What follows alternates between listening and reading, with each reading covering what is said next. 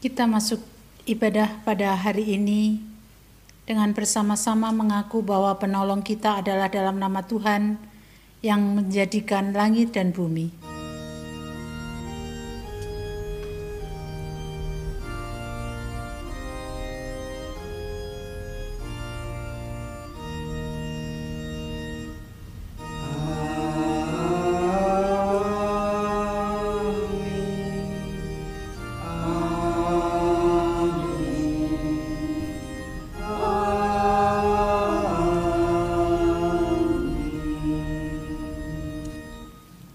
Kasih karunia dan damai sejahtera dari Allah Bapa kita dan dari Tuhan Yesus Kristus menyertai saudara sekalian.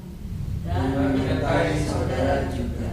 1 Korintus 13 ayat 8 Kasih tidak berkesudahan, nubuat akan berakhir, bahasa roh akan berhenti, pengetahuan akan lenyap. Kasih yang tiada batas, Itulah yang selalu dinyatakan Tuhan dalam hidup kita. Oleh karena itu mari kita memuliakan namanya melalui Kidung Jemaat 14 bait 1 dan 2. Muliakan Tuhan Allah.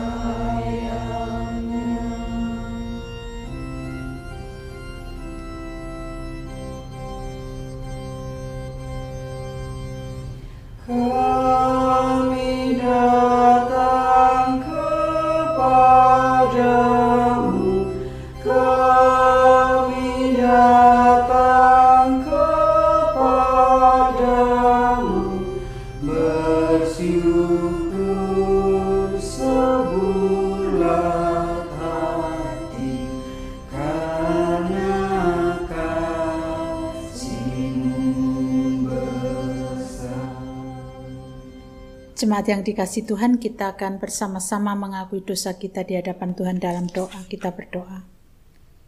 Kami datang kepadamu Tuhan, mengakui segala dosa dan kekurangan kami, yang kami lakukan dalam angan kami, tutur kata kami, dan tindakan kami. Seringkali kami tidak mencerminkan apa yang menjadi kehendakmu. Ampunilah ya Tuhan segala dosa dan kesalahan kami. Inilah doa kami, dalam nama Tuhan Yesus kami berdoa. Amin. Kita bersama-sama menyanyikan Kidung Jemaat 33 bait 1 dan 2 Suaramu ku dengar.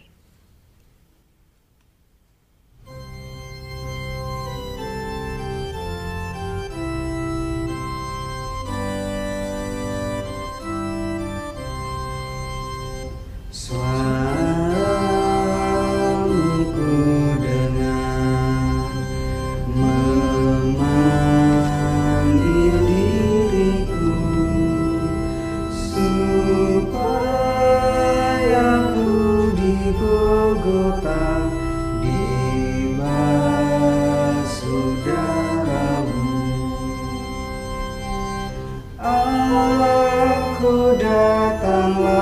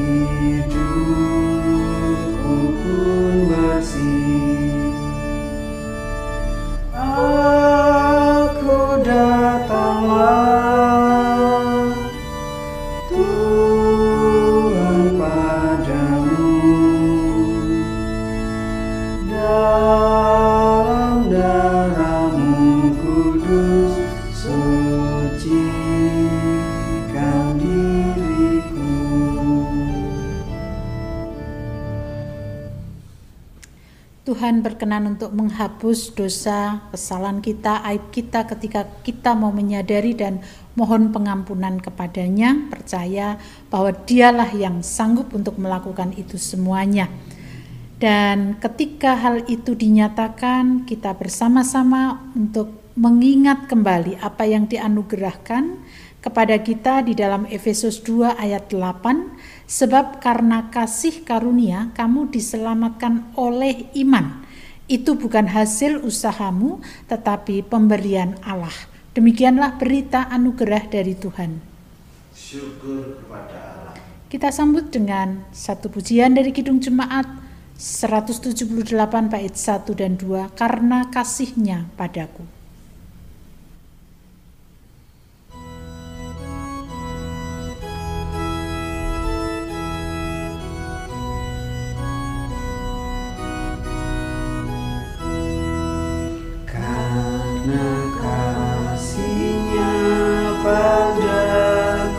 Yesus datang ke dunia.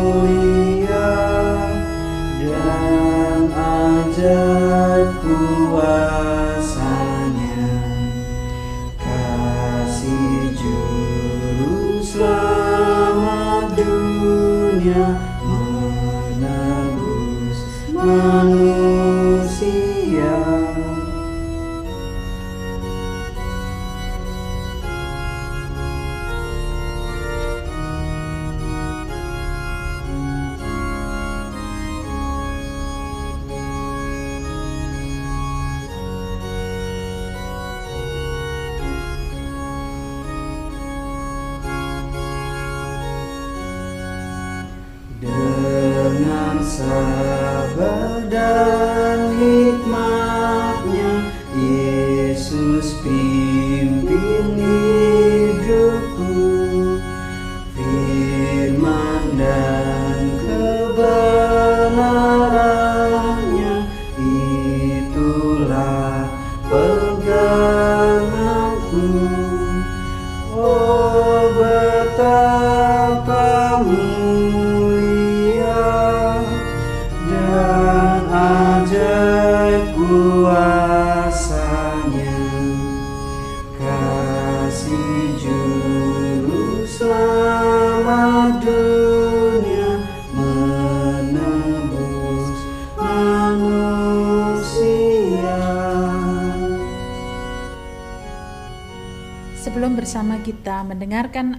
dinyatakan Tuhan kepada kita, kita akan bersama-sama dalam doa. Kita berdoa. Tuhan, kami membuka hati pikiran kami untuk Tuhan sapa. Kiranya kuasa Roh Kudus memampukan kami untuk mengerti dan memahami sehingga dapat kami terapkan dalam hidup kami. Inilah doa kami. Dalam nama Tuhan Yesus kami berdoa. Amin. Jemaat yang dikasih Tuhan, kita akan bersama membaca Lukas pasal 4 ayat 21 sampai dengan 30. Lukas pasal 4 ayat 21 sampai dengan 30. Lalu ia mulai mengajar mereka katanya, pada hari ini genaplah nas ini, sewaktu kamu mendengarnya. Dan semua orang itu membenarkan dia dan mereka heran akan kata-kata yang indah yang diucapkannya, Lalu kata mereka, "Bukankah ia ini anak Yusuf?" Maka berkatalah ia kepada mereka, "Tentu kamu mengatakan pepatah ini kepadaku, hai tabib, sembuhkanlah dirimu sendiri. Perbuatlah di sini juga, di tempat asalmu ini, segala yang kami dengar yang telah terjadi di Kapernaum." Dan katanya lagi, "Aku berkata kepadamu, sesungguhnya..." Tidak ada nabi yang dihargai di tempat asalnya, dan aku berkata kepadamu, ini benar. Dan aku berkata kepadamu, dan kataku ini benar. Pada zaman Elia, terdapat banyak perempuan janda di Israel ketika, ketika langit tertutup selama tiga tahun dan enam bulan. Dan ketika bahaya kelaparan yang hebat menimpa seluruh negeri, tetapi Elia diutus bukan kepada salah seorang dari mereka, melainkan kepada seorang perempuan janda di Sarfat di tanah Sidon. Dan pada zaman Nabi Elisa, banyak orang kusta di Israel dan tidak ada seorang pun dari mereka yang ditahirkan selain daripada Naaman, orang Syria itu. Mendengar itu sangat marahlah semua orang yang di rumah ibadat itu. Mereka bangun lalu menghalau Yesus keluar kota dan membawa dia ke tebing gunung tempat kota itu terletak untuk melemparkan dia dari tebing itu. Tetapi ia berjalan lewat dari tengah-tengah mereka, lalu pergi. Demikian tadi bacaan kita yang hendak kita renungkan. Berbahagialah kita yang mendengarkan, merenungkan, dan memelihara dalam kehidupan sehari-hari. Haleluya. Haleluya. Haleluya. Haleluya.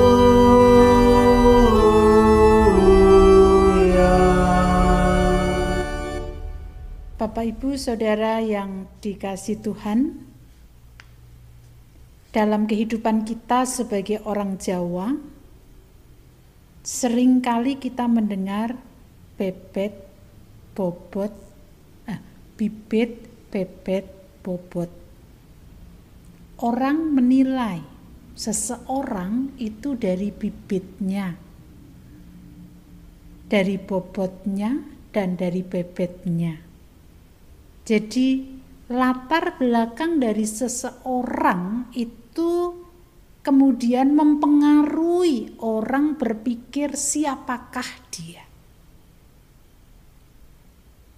Hal ini ternyata bukan hanya terjadi dalam kehidupan orang Jawa, tetapi juga terjadi dalam kehidupan orang Yahudi pada waktu itu. Ketika Allah hadir di dalam diri Yesus, dan ia berada di tengah-tengah keluarga Yusuf dan Maria.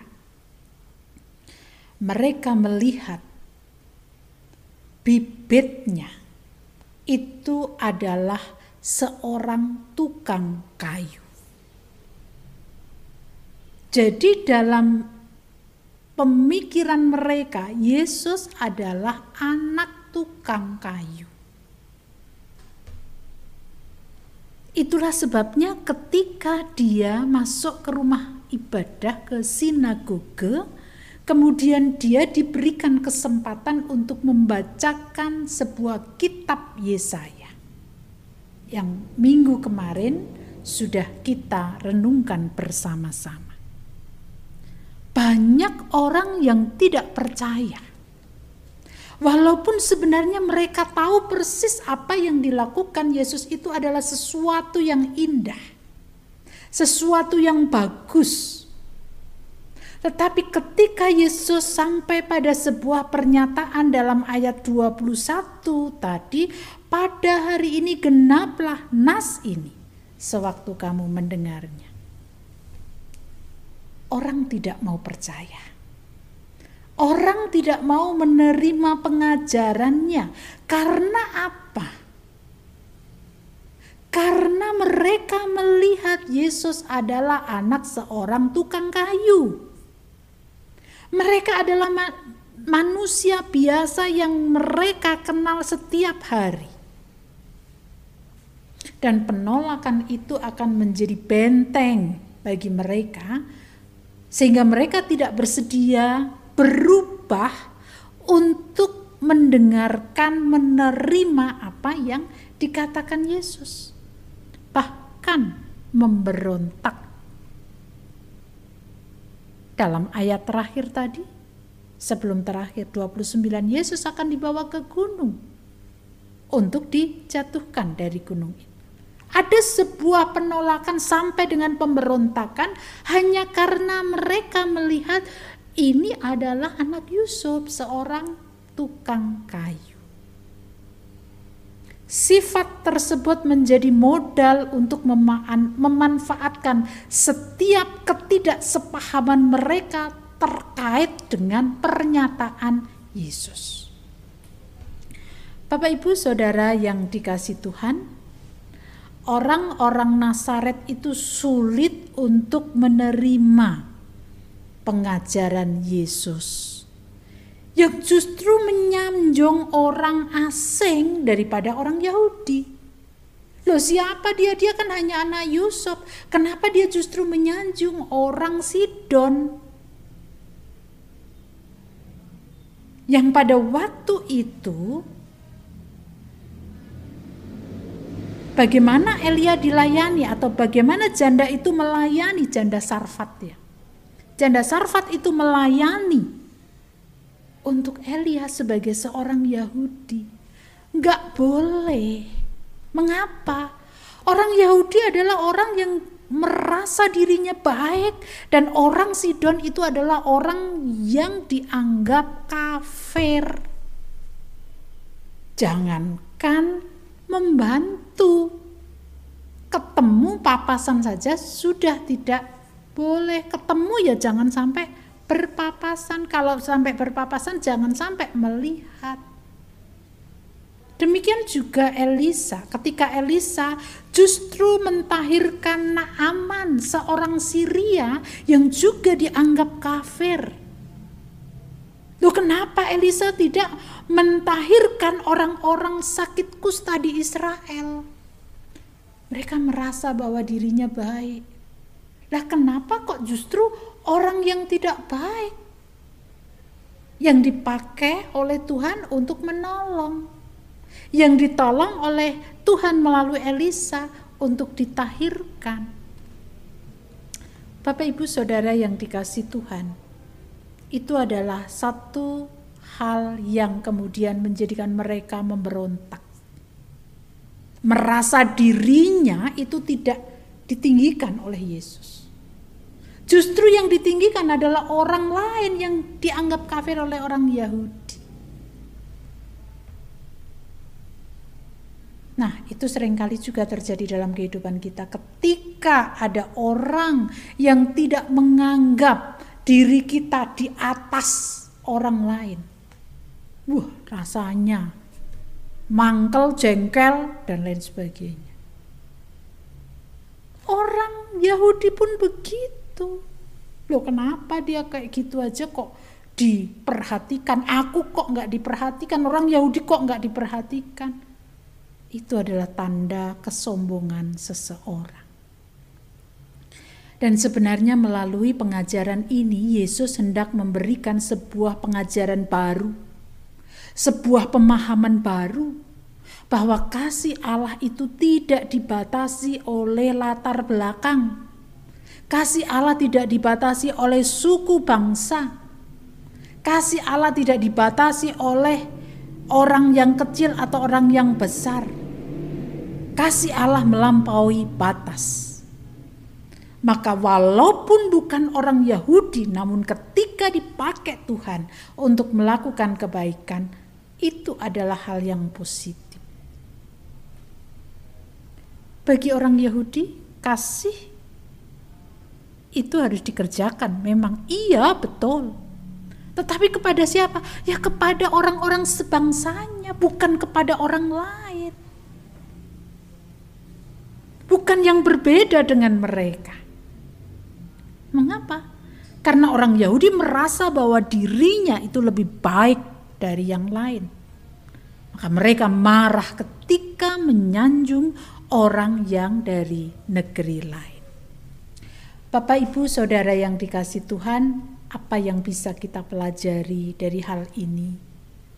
Yang pertama, jelas dinyatakan kepada kita, kasih Allah itu tiada batas.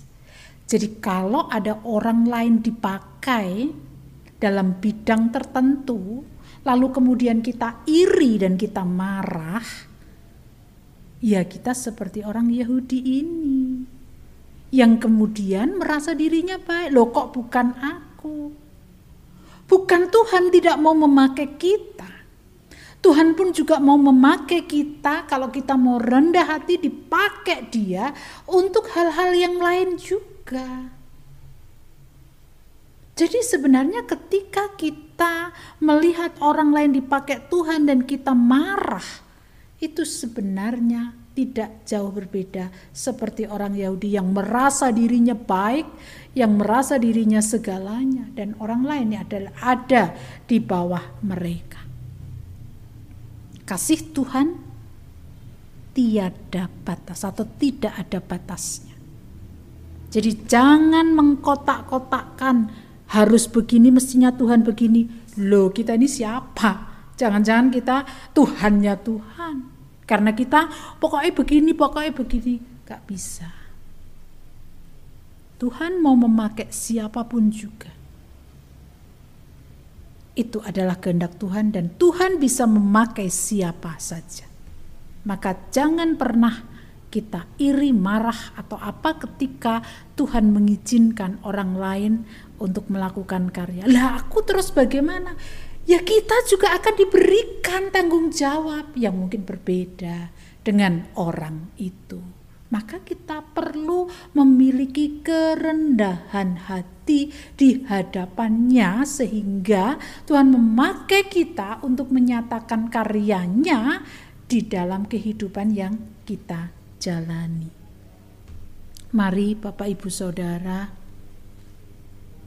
kalau kita memiliki sebuah pemahaman baru bahwa kasih itu tiada batas, maka mestinya kita tidak menggunakan pikiran kita mestinya begini, mestinya begini. Tetapi kita melihat bagaimana Tuhan melampaui dari apa yang kita pikirkan. Kita bisa memiliki pemahaman baru itu ketika kita memiliki kerendahan hati mari kita wujud nyatakan dalam hidup kita sehari-hari. Amin. Saat teduh bagi kita semuanya.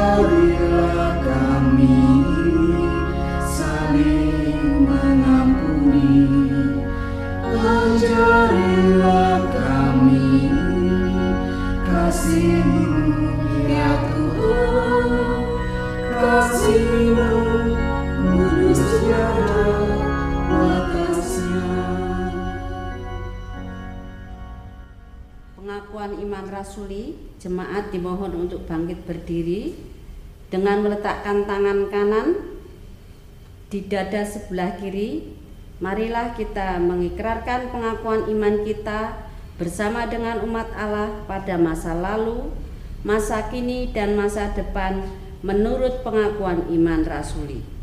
Aku percaya kepada Allah, Bapa yang Maha Kuasa, Halik langit dan bumi, dan kepada Yesus Kristus, anaknya yang tunggal Tuhan kita, yang dikandung daripada Roh Kudus, lahir dari anak darah Maria, yang menderita di bawah pemerintahan Pontius Pilatus, disalibkan, mati dan dikuburkan, turun ke dalam kerajaan maut. Pada hari yang ketiga, bangkit pula dari antara orang mati, naik ke surga, duduk di sebelah kanan Allah, Bapa yang Maha Kuasa, dan akan datang dari sana untuk menghakimi orang yang hidup dan yang mati. Aku percaya kepada Roh Kudus, gereja yang kudus dan am, persekutuan orang kudus, pengampunan dosa, kebangkitan daging, dan hidup yang kekal. Jemaat dimohon untuk duduk kembali. Mari kita satukan hati dalam doa. Kami berterima kasih kepadamu Tuhan untuk berkat yang luar biasa Engkau nyatakan kepada kami. Kiranya Tuhan senantiasa menolong kami untuk kami mewujud menyatakan kasih yang tiada batas, sehingga kami tidak mengkotak-kotakkan orang-orang yang ada di sekitar kami, karena ketika kami mengkotak-kotakkan, sebenarnya kami sedang memiliki kesombongan hati. Tuhan mampukan kami untuk memiliki kerendahan hati sehingga kami dapat mewujudkan kasih yang tiada batas sebagaimana yang sudah Tuhan nyatakan. Saat ini kami hendak membawa kehidupan kami sebagai bangsa dan negara. Berkenan Tuhan terus memakai kami untuk mewujud nyatakan kehidupan yang lebih baik lagi. Pemimpin bangsa dan negara kami berkatilah mereka dalam segala upaya untuk menanggulangi COVID yang saat ini juga masih terjadi, bahkan cenderung mengalami kenaikan. Kiranya Tuhan menolong kami semuanya sehingga itu tidak akan berlarut-larut dan ketika kesadaran itu muncul maka bisa menekan untuk perkembangan COVID. Kami berdoa untuk setiap upaya yang dikerjakan oleh pemerintah maupun warga negara Indonesia ini, Tuhan memberkatinya. Demikian juga kami berdoa untuk keberadaan Jemaat Philadelphia dengan segala pergumulan yang ada di dalamnya ketika Tuhan telah menganugerahkan sebidang tanah dan kami jujur belum mengetahui bagaimana dan kapan itu akan terwujud dalam sebuah harapan dan impian kami, tetapi kami percaya Tuhan sudah menyediakan hal yang melampaui dari apa yang kami pikirkan. Oleh karena itu, berkenan Tuhan terus menolong kami untuk memiliki kerendahan hati di hadapan-Mu kami berdoa untuk setiap keluarga yang mengalami berbagai macam pergumulan dalam hal ekonomi dan juga dalam kondisi-kondisi lain. Kiranya Tuhan terus menolong dan memberkati kami agar dalam kehidupan yang tidak mudah ini kami senantiasa berjalan bersama Tuhan. Saudara-saudara kami yang terus berjuang dalam kondisi sakitnya, dalam proses pemulihan kesehatan, bagi Bapak Mariman, Bapak Suratijo, Ibu Arista Kurniawati, Ibu Anom, Ibu Painah Teguh Tri Raharjo, dan juga saudara-saudara kami lain yang membutuhkan pertolongan. Kiranya Tuhan terus menopang mereka semuanya, agar mereka tetap memiliki pengharapan di dalam Tuhan untuk mendapatkan kekuatan dan kesembuhan dari Tuhan. Kami berdoa untuk anak-anak kami dalam studi mereka. Tuhan memberkati dan menolong mereka agar mereka dapat menjadi anak-anak yang senantiasa takut akan Tuhan dan menjadi anak-anak yang taat kepada kedua orang tua yang juga saat ini sedang bergumul terkait dengan pekerjaan dan juga lainnya. Kiranya Tuhan terus menyatakan cinta kasih kepada kami agar dalam pergumulan yang ada kami senantiasa menyatakan kebaikan kepada siapa pun yang kami jumpai sehingga kebaikan Tuhan yang terus mengalir atas kami tidak berhenti. Inilah doa seruan kami kepadamu Tuhan, kesempurnaannya kami serahkan di dalam nama Tuhan kami Yesus Kristus yang telah mengajarkan kepada kami doa Bapa kami.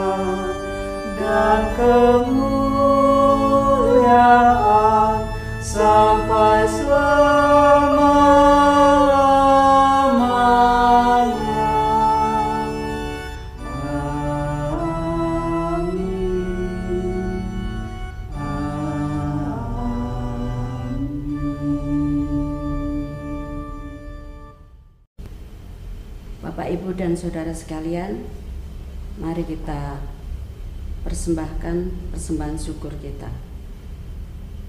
Sebagai wujud rasa syukur atas pemeliharaan Tuhan dalam kehidupan kita, marilah kita bersama-sama untuk mempersembahkan persembahan kita kepada Tuhan. Dasar persembahan diambil dari Efesus 5 ayat 2 dan hiduplah di dalam kasih sebagaimana Kristus Yesus juga telah mengasihi kamu dan telah menyerahkan dirinya untuk kita sebagai persembahan dan korban yang harum bagi Allah. Kita menyanyikan Kidung Jemaat 433 bait 1 dan 2 Aku suka membagi.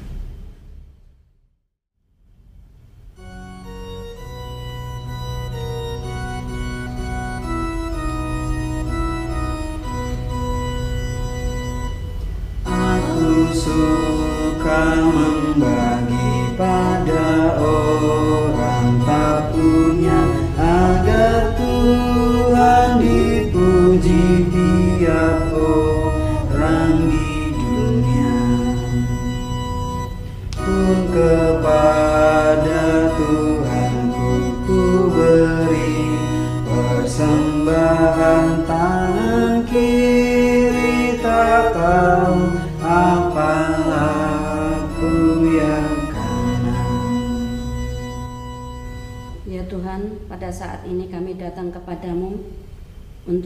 puji syukur dan terima kasih atas karunia Tuhan yang begitu berlimpah pada kami semua.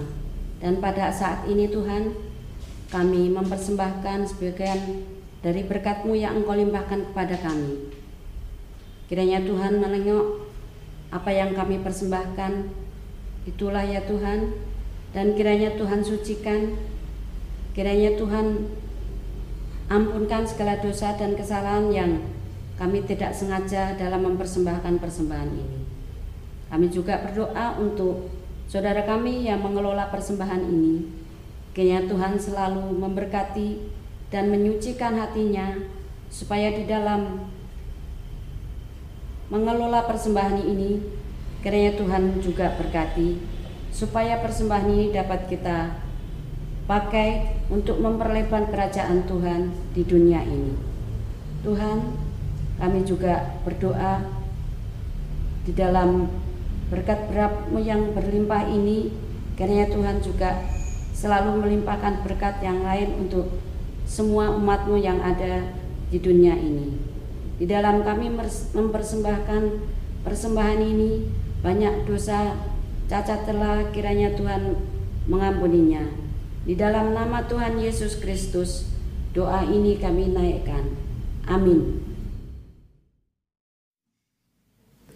Kasih tanpa batas telah dinyatakan Yesus kepada se- semua umat manusia dan kita juga dipanggil untuk menyatakan hal itu dengan tanpa pamrih.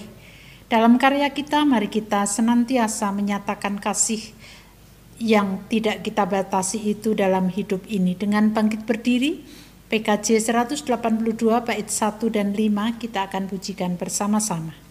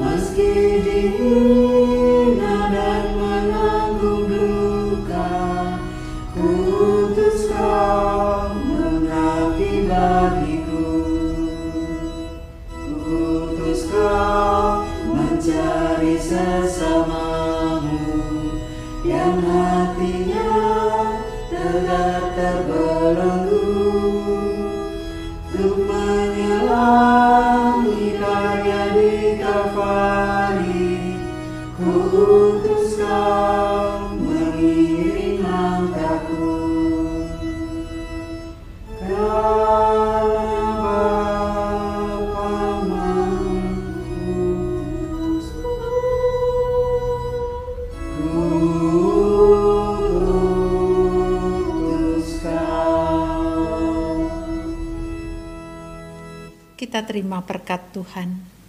Kasih karunia dan damai sejahtera yang bersumber dari Allah Bapa di dalam Tuhan Yesus Kristus serta persekutuan indah dengan Roh Kudus tercurah atas kita semuanya sekarang dan sampai selama-lamanya.